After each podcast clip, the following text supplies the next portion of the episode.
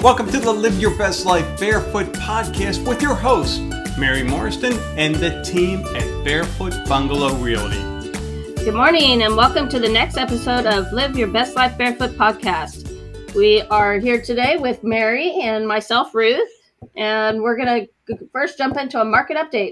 Good morning. It's good to see you. We had a great weekend. We, We did. reviewed some amazing new homes, brand new homes in Estero. It's East Estero. Um, and they have a whole new community going in out there. There's a lot of new homes out there now. Yeah, they're beautiful. And um, they're Pulte and um, Lennar. Lennar. There, there's two different. we had a little conf- we're giggling because we had a little conversation about how to pronounce Lennar. I won't say who was saying something wrong, but I won't say it either, Mary. No. but it is Lennar. We got that education too, and they're doing homes in as little as three months.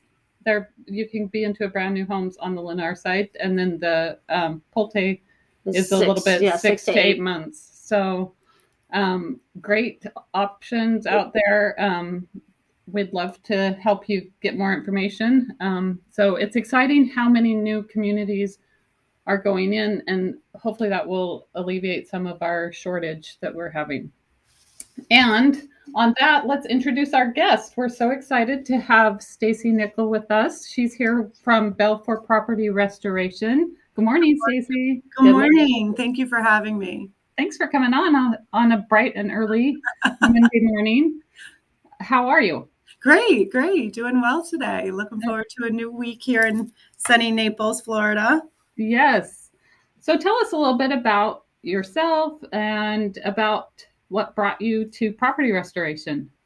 So, um, I am, I guess, I'm married with four kids, a large family here, and we moved to um, Naples five years ago from the Chicago area.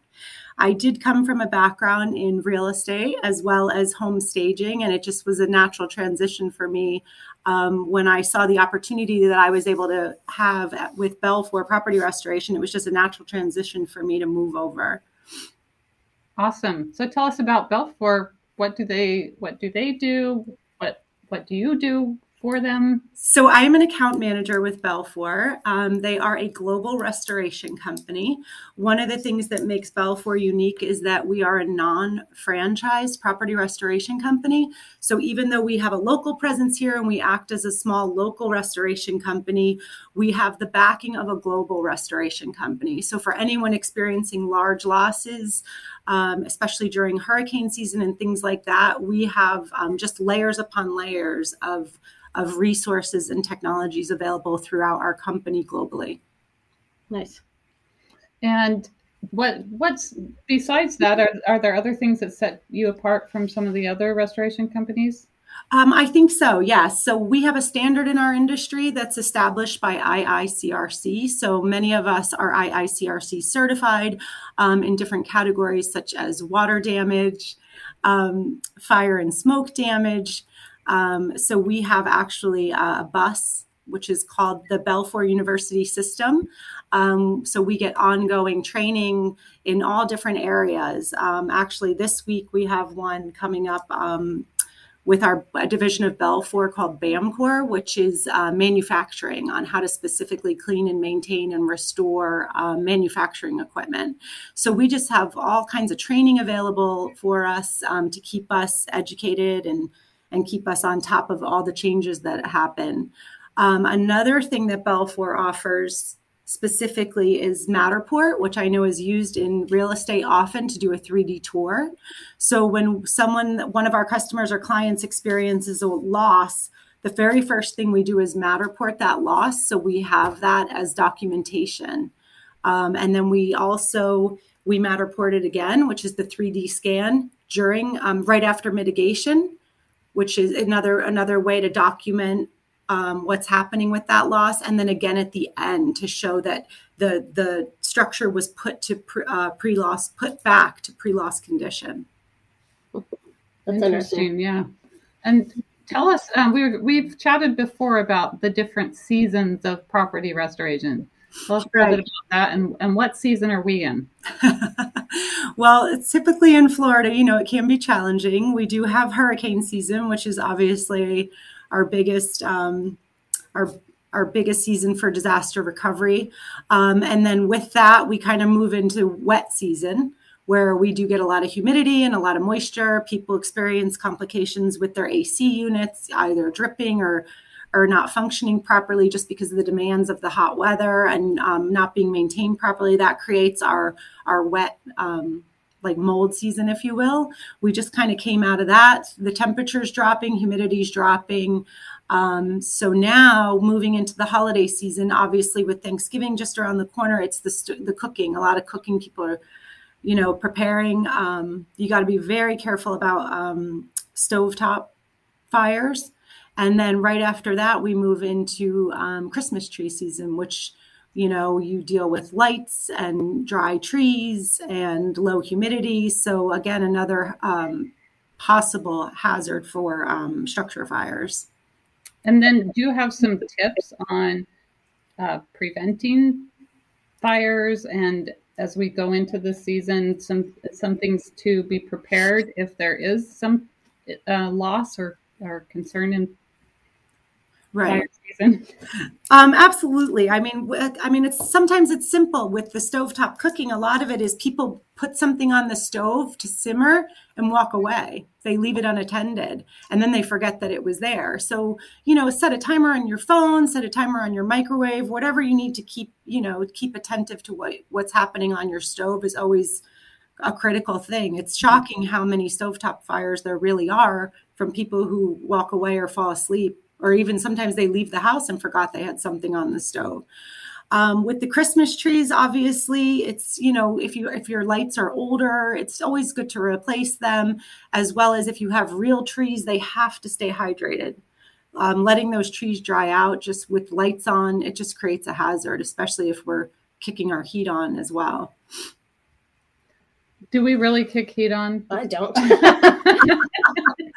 oh, so that's another thing in Florida. When we do, um, you know, there's a lot of dust that tends to build up in our, mm-hmm. our HVAC system because we never really turn our heat on. Mm-hmm. It's it's advised that you do kick that on once a year just to burn that dust off. So you're going to get that funny smell. Um, definitely do it at a time where you can assess it and watch it because um, that dust does need to burned off. So it is good to always turn that on at least once a year, mm, just to, to a know that it's functioning and b burn off that dust. That is a great tip. So, do in Florida, do we need to t- have our ducts cleaned out as well? If we don't really use. I know. So it's a funny thing. I'm I'm having this conversation a lot lately about this duct cleaning because coming from up north, many of us are used to metal duct systems, which mm-hmm. can be cleaned. Um, here in Florida, they're typically not metal.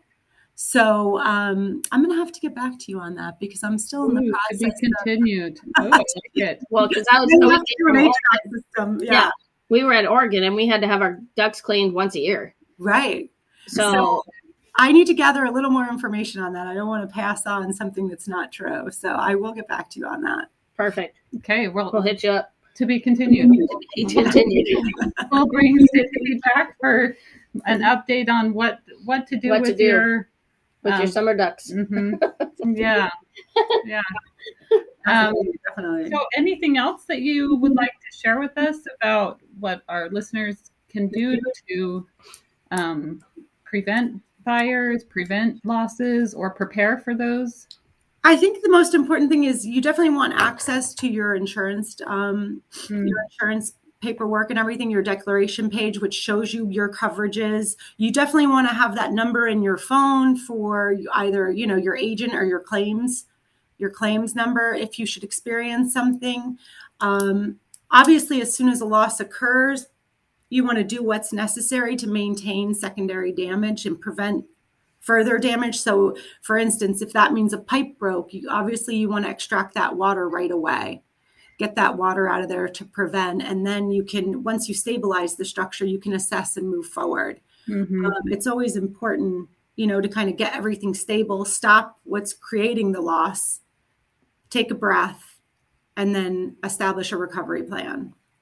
That's great advice. That's, yeah. And that insurance, I'm going to throw out a tip to make sure you you check your insurance amounts Exactly. that you're you're covered. I learned that the hard way with our dental office fire. hmm It's good to prepare for a total loss. It's worth the extra dollars to. I I didn't think. You don't think total loss like you don't think a whole building's going to be gone. Right. we had a fire and lost everything and we could have done with more coverage so re- review your policies I think that's a great idea, especially um, as far as contents go. That's a separate coverage. People forget to really think about. Look, if a, if a fire came through here and all of my contents were destroyed, what would it cost me, or what would it take me to recover? You know, everything that's Mhm. here. Um, another one is, um, you know, being displaced. How much coverage do you have if you have to literally shut down the business for a certain amount of time or move out of your home for a certain amount of time? How much money do you have to work with to, to be displaced and have those additional living expenses covered? yeah hmm not things we love to think about but good to check and and make sure we're prepared Right. You're, yeah, definitely. It's important, I think, to talk about an emergency response plan and talk through, like, hey, what if? You know, Mhm. it's definitely a what if thing but if it does happen you want to definitely have some some options and some resources available to be more prepared for something like that. Absolutely. Well Stacie thanks for joining us this morning. It's been really really enlightening and it's fun to have you on. Um, how do our listeners get a hold of you? So um, i am here in bonita springs um, our our office is right off of uh, Bonita Beach Road and Route 75. We're close to the um, Riptide Brewery. Um, but if you need to reach me, my local number is 239 207 4944. And if somebody is experiencing uh, loss, is that the number they call? Yes, they can either call that number or directly to our call center, which is run out of our corporate office. That number is 1 800 856 3333. 1 800 856 3333. And it will come right through our office and, and start to dispatch um, our technicians. Wonderful. That's great. Yeah. Great information. Great talking to you today. Thank you so much. Thank you for Yeah. having me. I appreciate it. We will follow up on the ducks. definitely. Let's do that. Let's definitely do that. We get our ducks in In a a row. row. All right.